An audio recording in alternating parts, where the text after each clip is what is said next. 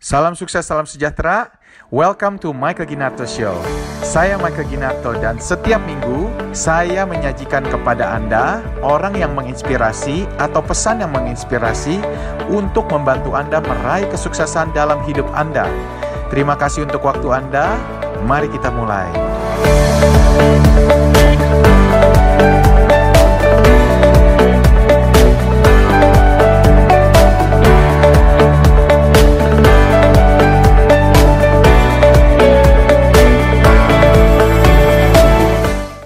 Agak melambat gitu semua. Cuman kalau saya masih optimis untuk menengah enggak.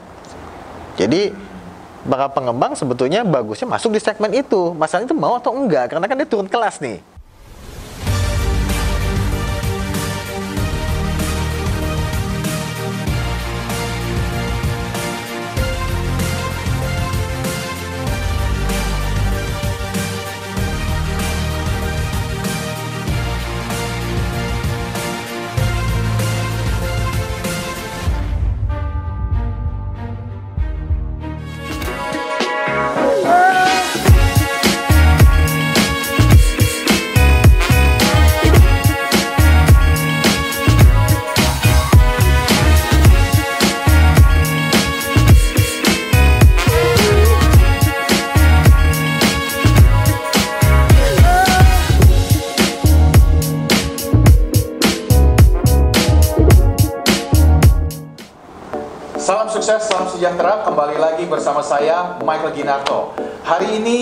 Akan berbahas tentang properti.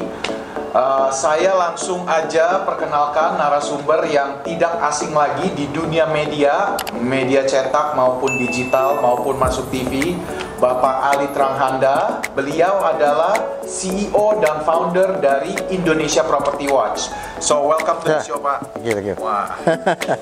So Pak, ini saya langsung straight to Iya. the point aja. Kita tahu sekarang di tahun 2020 properti market masih belum bisa bangkit Pak. Betul.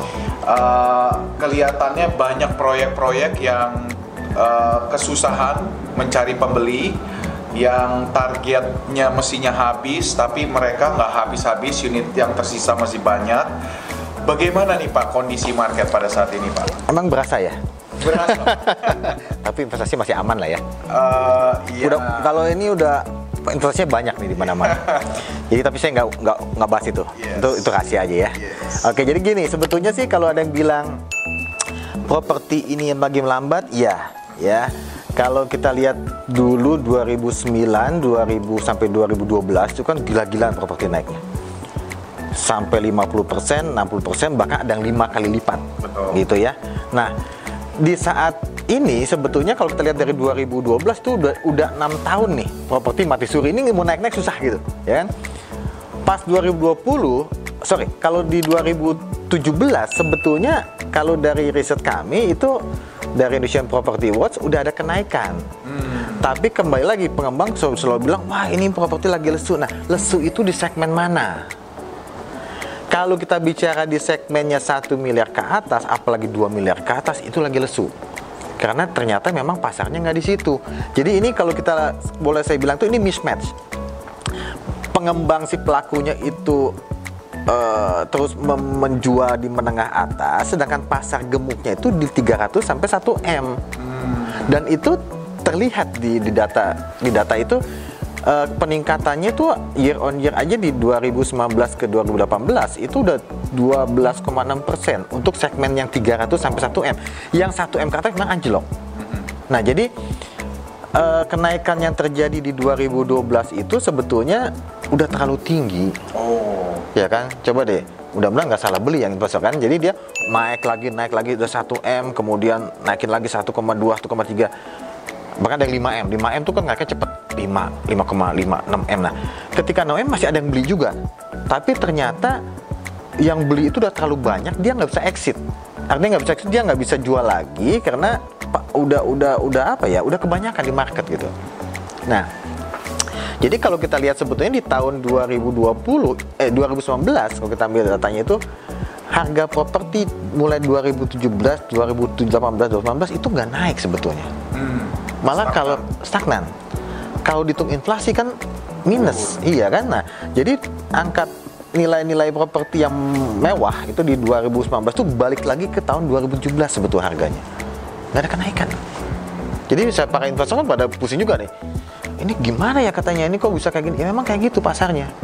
Harganya udah terlalu tinggi investor pun udah melihat itu secara psikologis itu udah terlalu tinggi dia nggak mau masuk lagi. Exit nggak bisa juga mau di diskon pun 20% masih juga belum kejual dan semua diam gitu. Nah di 2020 kan masuk 2020 sebetulnya kan secara fundamental ekonomi bagus ya. Kan di ya GDP masih di 5 persenan lah gitu kan inflasi oke suku bunga pun menurun tapi kembali lagi baru mau naik ada aja masalah di Jakarta banjir ya kan? Corona corona global ya uh, coronavirus masuk uh, berdampak juga. Kemudian uh, apa trade wars China sama Amerika masih berlangsung, gitu kan. jadi memang ini uh, agak melambat gitu semua. Cuman kalau saya masih optimis untuk menengah enggak. Jadi para pengembang sebetulnya bagusnya masuk di segmen itu masalahnya itu mau atau enggak karena kan dia turun kelas nih Ya. mau atau enggak gitu kan pertanyaan gitu aja sih Betul. Jadi kalau kita ngomong prospek untuk para investor di 2020 itu bagus apa enggak, Pak? kayaknya sih ya kalau dari perkiraan kami wait and see minimal satu semester ke depan ini nggak akan masuk investor. Dia pasti akan diam. Kalaupun dia bukan nggak ada uang ya, dia uang ada tapi dia nahan. Nahan itu karena memang dia ngelihat bisnisnya pun eh, mungkin dia lagi eh, lihat-lihat apakah ini ada pengaruhnya global segala macam kan, meskipun komoditi naik lagi gitu. Uang ada, cuma untuk membeli properti menjadi salah satu eh, instrumen investasi dia itu masih tanda tanya. Apakah ia akan masuk atau enggak? Minimal satu semester nggak akan masuk. Beda sama dulu ya. 2009 2012 kan investor masuk semua. End user malah sedikit. Sekarang kebalik. Investor itu agak diam, end user yang masuk. Tapi ke investor ma- eh si end user masuk itu kembali lagi daya belinya ini belum cukup gitu loh. Jadi ini memang kompleks properti ternyata kan. bukan cuma satu straightforward. Iya nggak segampang itu kan. Punya daya beli, ada supply gini kan. Jadi gini, daya beli UMR lah misalkan. Anggap eh, gini kan kalau kita ngomong milenial lah. Milenial itu di tujuh setengah jutaan gajinya. Dia kalau tujuh setengah berarti cicilan di dua setengah jutaan. Dua setengah jutaan per bulan dia bisa beli rumah 250 sampai 300 juta. Pertanyaannya di Jakarta mungkin nggak? Nggak mungkin. Apalagi landed. Apartemen yang 300 jutaan pun udah nggak ada lagi. Nah, pilihannya kan ke pinggiran. Tapi kalau kita ngomong milenial, mau nggak deh ke pinggiran? Dia nggak mau juga gitu. Dia kan nggak mau rumah yang harganya kelasnya, maaf misalkan yang sederhana banget, rumah subsidi kan nggak mau. Nggak mau. Tapi dia di mana lagi? Nah, kalau dia nggak bisa daya belinya seperti itu, dia balik lagi ke Jakarta, ke kota-kota besar, kos sewa, ya kan gitu jadinya. Berarti sebenarnya bisnis kos sewa Pak, Kos-kosan tuh bagus. gampang. betul, betul. Jadi kan ya dekat-dekat kota misalkan dekat Iya. mahasiswa, eh, kemudian eh, dekat-dekat karyawan CBD lah gitu kan, dekat ekspatriat, eh, ya seperti itulah gitu kan. Jadi itunya cukup cukup bagus bisnis kos-kosan, Menarik, cukup ya. menarik. Berarti kalau dari segi investor mereka wait and see. Kalau pemakai budget milenial gaji tujuh setengah juta sih jangan berharap dapat di Jakarta. Iya, Kita iya. cari yang di daerah. Nah itu, jadi pas kita dia mau masuk, dia bawa uang, gue sanggup nih eh, 300 jutaan sampai 500 juta lah. Ketika dia masuk mau cari apartemen nggak ada gitu. Nah terus gimana? Ya udah dia nggak bisa nggak bisa beli properti ya kos-kosan gitu aja. Oke. Dia emang kompleksitasnya di situ lah. Kalau ngekos itu eh, untuk para investor bikin kos-kosan itu kira-kira Ini iya sih. gimana? Sebetulnya kalau kita ngomong yield lah gitu ya, imbal hasil lah.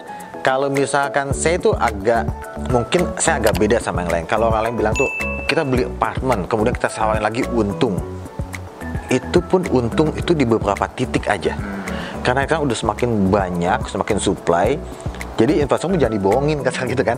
Eh, Lu beli apartemen nih yieldnya bisa sampai 8%, 9% gitu. Apa iya ya saat ini? Kayaknya enggak deh dulu waktu 2002 gitu apartemen lagi itu bisa segitu 8 persenan yield apartemen tapi kalau hari ini itu mungkin 4 persen juga udah bagus itu bahayanya di situ 4% per 4 tahun. persen loh itu kan deposito berapa 6 persen kayaknya itu udah nah terus ada yang bilang juga kan ada capital gain. Kalau saya beli properti apartemen selain sewa 4%, saya ada capital gain. Kondisi saat ini kayaknya capital gainnya kalau si apartemen udah jadi, ini lebih tahu lah banyak apartemen lah. Kalau capital gainnya udah jadi, itu kan eh sorry kalau apartemen udah jadi, itu kan capital gainnya naiknya nggak nggak banyak betul ya? 10% enggak lah, paling 5% juga udah bagus gitu sebetulnya. Masih relatif masih kecil gitu. Yang biasa investor masuk itu dia beli apartemen belum jadi. Dia beli harga perdana dua tahun kemudian ketika apartemen udah jadi itu bisa dapat gainnya 35% lah. Setelah itu bagusnya dijual gitu. kalau kalau disewain 4% nah beda kalau kita bicara uh, kos-kosan yang di landed. Rumah kos-kosan di dua lantai gitu mungkin tiga lantai lah masih bisa. Kan bukan apartemen ya tapi masih horizontal lah gitu itu yieldnya memang masih tiga setengah sampai empat persen memang tahun. per tahun tapi Kamar. ya tapi capital gainnya kalau kalau pengamatan saya itu dibandingkan capital gainnya apartemen dibandingkan landed itu masih bagus tinggi landed nah itu pun nah makanya saya ini ini ini eh, nggak bisa digeneralisir memang tapi kalau kita lihat pasaran saat ini dengan persaingan apartemen yang luar biasa yieldnya pun akan jatuh. Jadi hati-hati nih bermain bermain investor bermain apartemen tuh hati-hati. Berarti mestinya wait and see aja sekarang. Kalau mau beli untuk pakai, Iya, iya. bisa. Betul, Cuman betul. instrumen investasi. Tapi kalau landed, Ya. kalau landed masih oke loh. oh landed oke. Landed oke, capital gainnya masih naik, masih cukup bagus dibandingkan apartemen ya. Jadi eh, pokoknya gini, kalau kita investor tuh ngelihat kalau kita masuk satu satu lokasi apartemen, eh oh, sorry saya tadi mau bilang tuh kalau kita bicaranya sewa-sewa umum itu tadi di 4%. Tapi kalau kita bicaranya sewain untuk ekspatriat di Cikarang dan Bekasi sekitarnya, apalagi Jepang gitu, Jepang, eh, Korea lah ya itu, itu itu yieldnya bisa sampai 10%. Wow. Nah, Sekarang ya. Iya, kawasan-kawasan Kabupaten Bekasi sekarang, nah kayak gitu, itu masih bisa paling kecil 8%, itu masih oke. Berarti masih masih, Iya, masih worth it lah, masih iya kan. Nah jadi ya memang ya agak hati-hati lah gitu loh. Sekarang kan Milih-milih ya. karena memang nggak semua project yang di promosikan itu bagus gitu kan. Iya. Dan kadang-kadang investor yang dia belum tahu properti, dia dari mungkin dari tambang dan komoditi, dia kan nggak tahu. Pokoknya gue ya beli aja deh investasi. Beli aja nggak masalah. Tapi kalau kita ngomong hitung-hitungan secara investasi, sebenarnya nggak ada untung. Nah gitu loh. Ya kan ya agak sedikit ya, apa ya? Ya sedikit waspada lah gitu. Waspada lah. Maksudnya melangkah harus banyak perhitungan. Betul, Jangan- betul. Jangan asumsi udah pasti untung. Iya, iya. Nah, Oke, kalau bagi pengembang nih, Hmm. Pak Ali, pengembang ini sekarang saya dengar eh, orang yang berinvestasi beli tanah gede-gedean. Hmm. Ada salah satu teman saya, dia beli tanah 75 hektar di Parung Panjang. Hmm. Itu dua tahun habis ludes Hmm. terjual habis. Dan juga yang eh, dari KLR itu ya, Sauk. itu semua Nah. sampai Demak. Oh ya Parung Panjang Maja ya ya ya ya. Itu Betul. semuanya sekarang lagi lagi bagus untuk Betul, investasi. betul, Apa betul. benar dan kenapa begitu? Gini, memang kalau kita lihat satu wilayah kan melebar terus ya. Jadi kalau kita lihat tadi kalau eh, kalau kita bicara Parung Panjang, itu kan sebetulnya awalnya tuh pergeseran wilayah, pelebaran wilayah dari BSD Serpong, Serpong lah. Serpong ke BSD, kemudian melebar ke Parung Panjang, satu lagi ke Cisauk, gitu ya. Eh, awalnya di Parung Panjang itu memang banyak yang tadi konsumen buyer yang mau beli 500 jutaan di Serpong udah nggak mungkin lagi. Dia ke BSD udah nggak mungkin lagi. Dia sampai terus sampai melebar ke Parung Panjang. Kalau harganya memang masih masih eh, affordable dalam arti masih wajar gitu ya, mungkin di 300 500 jutaan. Itu pasarnya di situ memang. Tapi kita lihat sekarang selain ke Parung Panjang itu ada pelebaran lagi cabangnya ke Cisauk. Cis kenapa ke Cisauk? Karena memang di situ kalau kita lihat kan eh, properti itu sangat terkait juga dengan infrastruktur. Ketika ada infrastruktur sana apakah tol gitu ya, LRT, MRT itu harga properti akan naik. Nah, kalau kita lihat pelebarannya dari BSD itu memang arahnya kan ke Cisauk ke Balaraja. Karena ada tol mm, Serpong Balaraja. Semua akan bergeser ke sana pelebarannya. Nah, jadi memang semakin lama semakin jauh dari kota. Jadi kalau memang tadi eh, pelebarannya ke sana 70 berapa? 5 ribu ya? 70 75 hektar. 75 75 hektar. Nah, dengan harga yang mungkin masih masuk akal itu memang pasarnya banyak. 1 M mah. Iya, 700, Orang 800. Iya, betul. Karena orang tuh sekarang kalau kita ngomong 1 M kan itu menengah ya. Betul. Kalau dulu kan saya ingat zaman kuliah tuh 1 M tuh waduh, mahal. 1 M tuh kan udah biasa loh gitu loh. Dan untuk orang yang menengah memang 1 M. Betul. 700 apalagi sekarang di, di BSD pun kalau boleh saya ngomong eh, kawasan BSD gitu itu dia udah mulai eh, apa ya namanya itu mulai melaunch itu harga yang di bawah 1 eman 700 800 juta. Dan itu pun pengembang-pengembangannya udah mulai ke sana. Karena mereka tahu pasarnya udah nggak di atas lagi. Pasarnya itu di menengah gitu loh. Jadi pengembang tuh kadang-kadang kan enggak saya menengah pokoknya itu hitungan gue maunya harganya mahal. Nggak bisa juga gitu. Karena yang nentuin kan bukan dia kan? Yang nentuin itu market tuh. Market mau absorb nggak? Kalau nggak nggak bisa gitu. Sebagaimana dia apa biaya promosi nggak bisa loh karena market yang nentuin Ada tips nggak buat pengembang yang mau bangun di pinggiran? Tips sebelum beli ap- apa aja yang dia harus uh, Nah, ada gitu? iya sih kadang-kadang pengembang ini kan pakai intuisi betul gitu ya. Cuma memang dengan persaingan yang semakin ketat, dia semestinya butuh konsultan kayak Indonesian Property Watch lah gitu kan. Bisa bikin due diligence-nya ya? iya, dulu di joint market study karena gini ya. Beli ya. Betul, karena kan s- ini si konsultan akan ngelihat secara objektif. Tapi kalau si pengembang dia kemudian oh ini bagus sih tanya segala, dia itu itu berdasarkan dia. Dia mungkin belum belum paham marketnya seperti apa. Karena di beberapa lokasi yang kita lihat, kita studi pengembang tuh masuk di pasar yang mohon maaf salah agak salah gitu. Ketika lihat ternyata di menengah ini kosong loh. Jadi belum ada yang supply gitu. Ya kenapa nggak ke sana? Karena pengembang selalu mikirnya untung.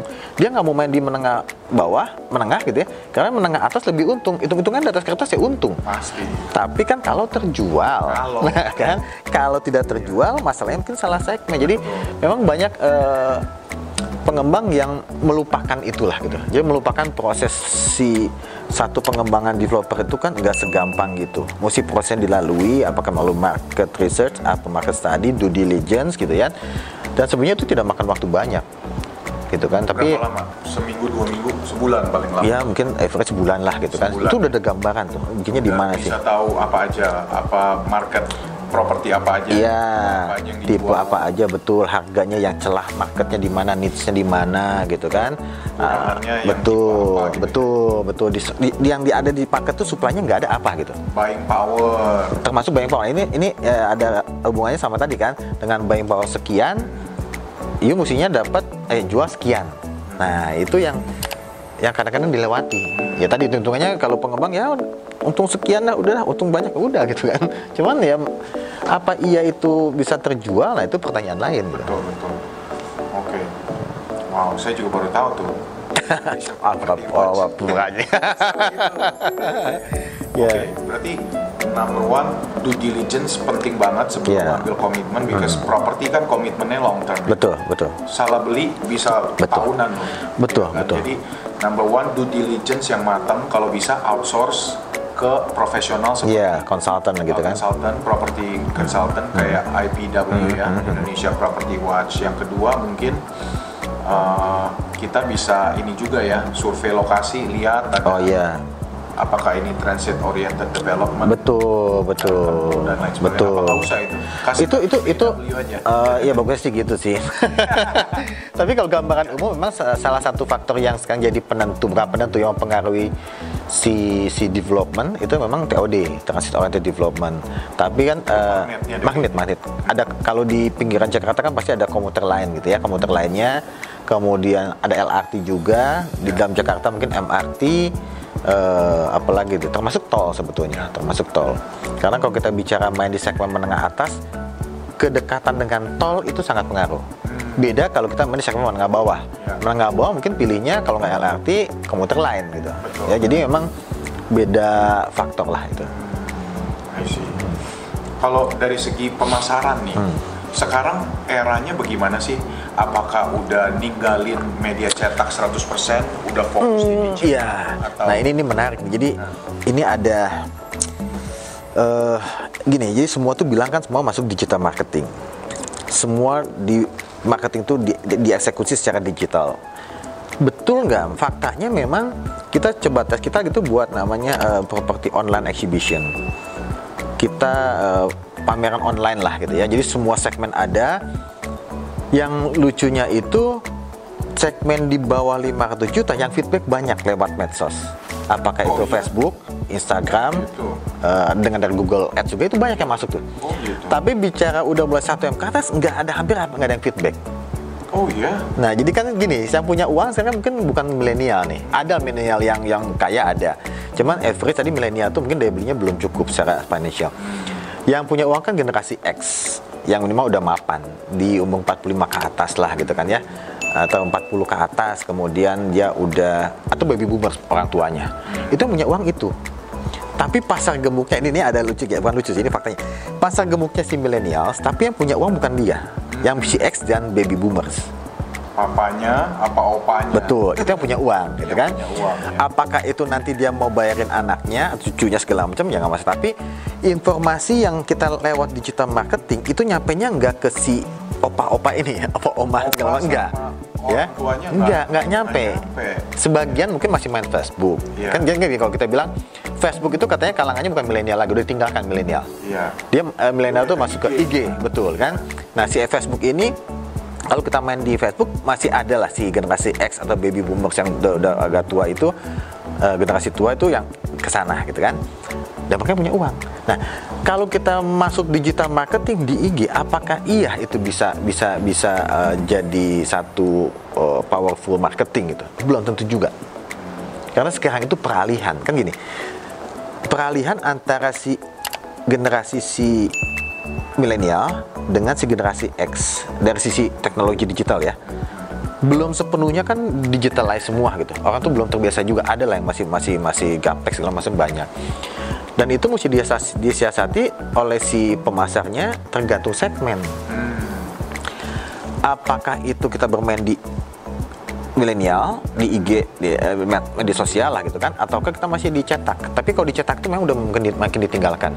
Untuk branding iya gitu. Tapi itu pun udah sangat jatuh lah udah nggak dilirik lagi orang yang habis lihat iklan angkat telepon langsung Nggak ada, "Eh, gua mau kayaknya. beli nih gitu. Mungkin ada mungkin ada sih tapi kan nggak nggak banyak banget gitu kan. Kalau kita segmen menengah bawah tadi main IG Facebook masih oke. Tapi kembali lagi kita mesti kolaborasi bagaimana caranya? Kan gini ya si si generasi kalau kita lihat si kar- karakteristiknya perilaku apa behaviornya si X sama si eh, baby boomers ini kan dia tahu properti dari mana sih? Kan dari agent agent itu punya database konsumen-konsumen yang percaya sama si agent dia nggak ngelihat uh, medsos.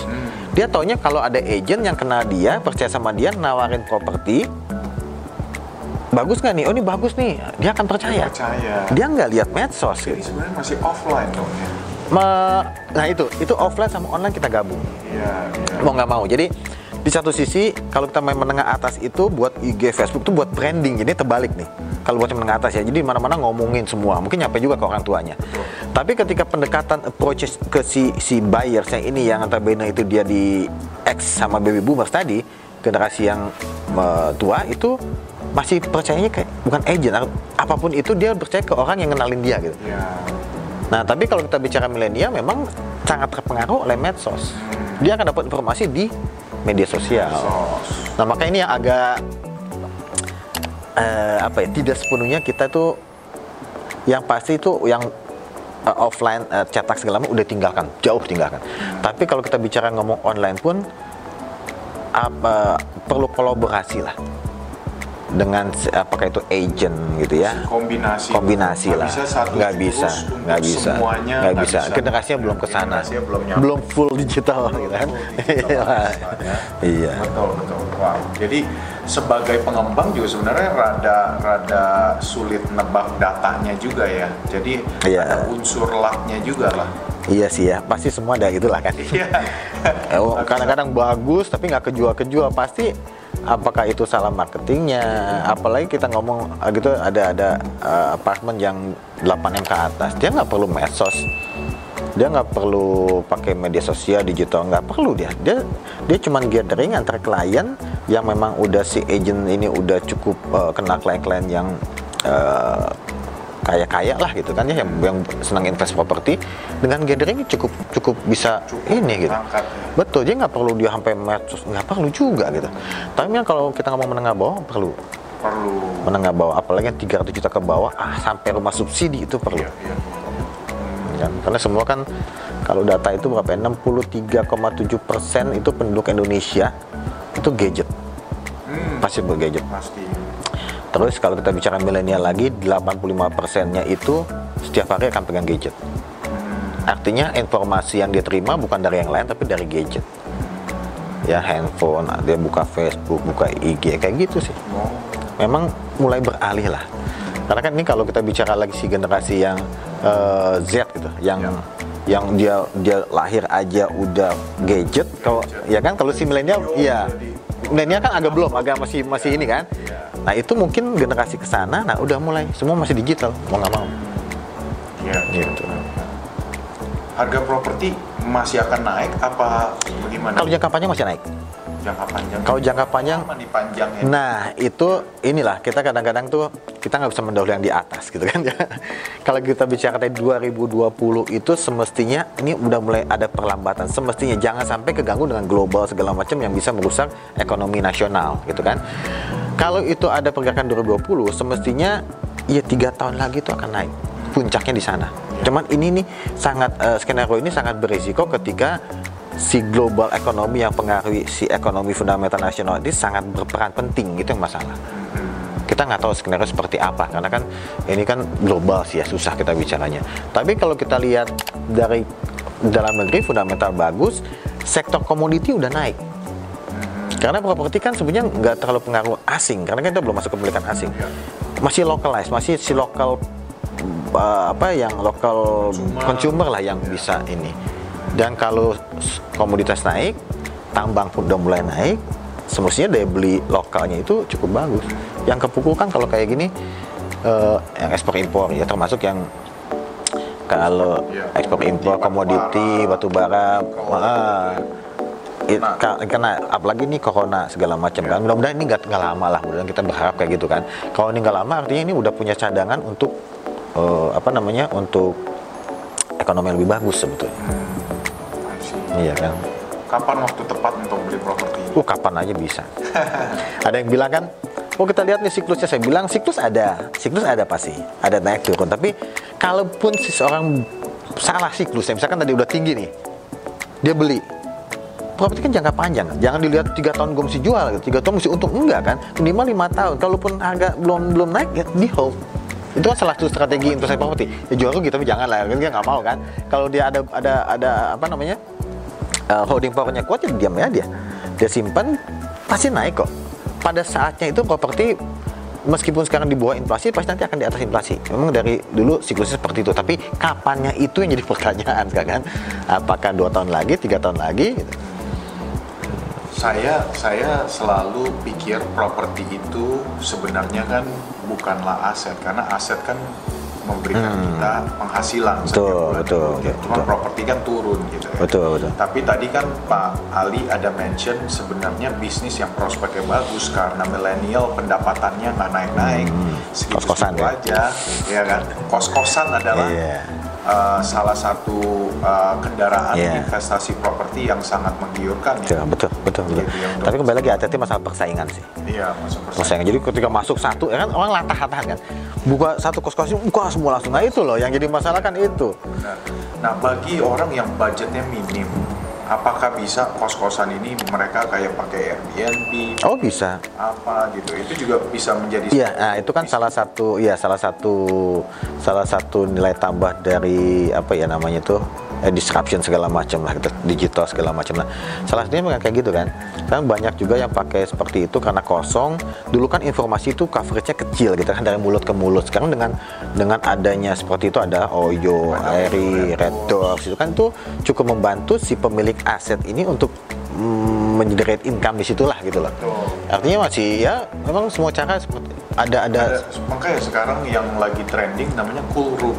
Iya, ya ada ya. Ada Mulai cool masuk room, gitu. Ada, iya. Tapi itu yang paling- dari Red Doors. Oke. Jadi eh, pengelola eh, kos-kosan, app-nya, Hmm.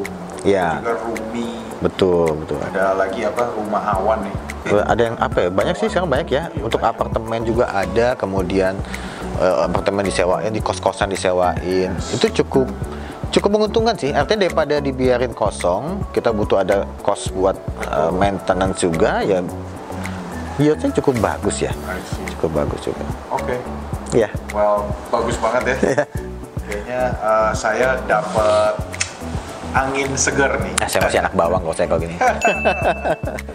Well, eh, demikian eh, wawancara saya dengan Pak Ali. Thank you banget Pak Ali untuk pencerahannya. Jadi ya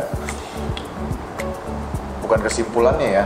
Saya punya summary-nya adalah investasi properti tetap masih bisa bagus karena sebenarnya properti itu bukanlah dari global, dilihat dari dalam negeri. Betul. Dalam negeri kita konsumen bagus, juga penghasilan juga bagus, UMR naik.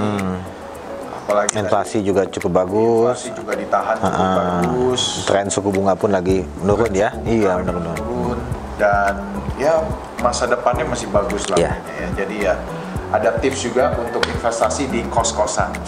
Oke.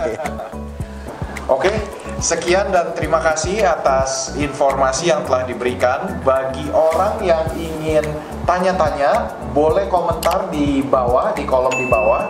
Atau bagi yang mau japri, eh, Pak Ali langsung bisa hubungin di Instagram atau Boleh, emailnya. boleh. Instagramnya Ali Tranghanda. Oke. Ada dua Ali Tranghanda dan Ali eh, Tranghanda Official. Oke. Eh, di WA juga boleh. WA-nya di WA boleh 0821 123 11196. Oke. Silakan tanya aja 24 jam. Yes, bisa langsung dari CEO-nya langsung. Iya. Eh, Tadi website websitenya www.indonesianpropertywatch.com. IndonesianPropertyWatch.com Ada lagi eh, alitranghanda.com. alitrahanda.com. Beliau adalah pakar uh, properti yang udah nggak asing lagi di mana-mana namanya. Oke, so teman-teman jangan lupa klik subscribe dan juga bagikan informasi ini bagi teman-teman yang mungkin mau mencari bisnis-bisnis properti atau mungkin dia mau uh, invest di properti ya. Informasi ini saya yakin bisa bermanfaat. Oke, salam sukses dan salam sejahtera. Don't forget to subscribe.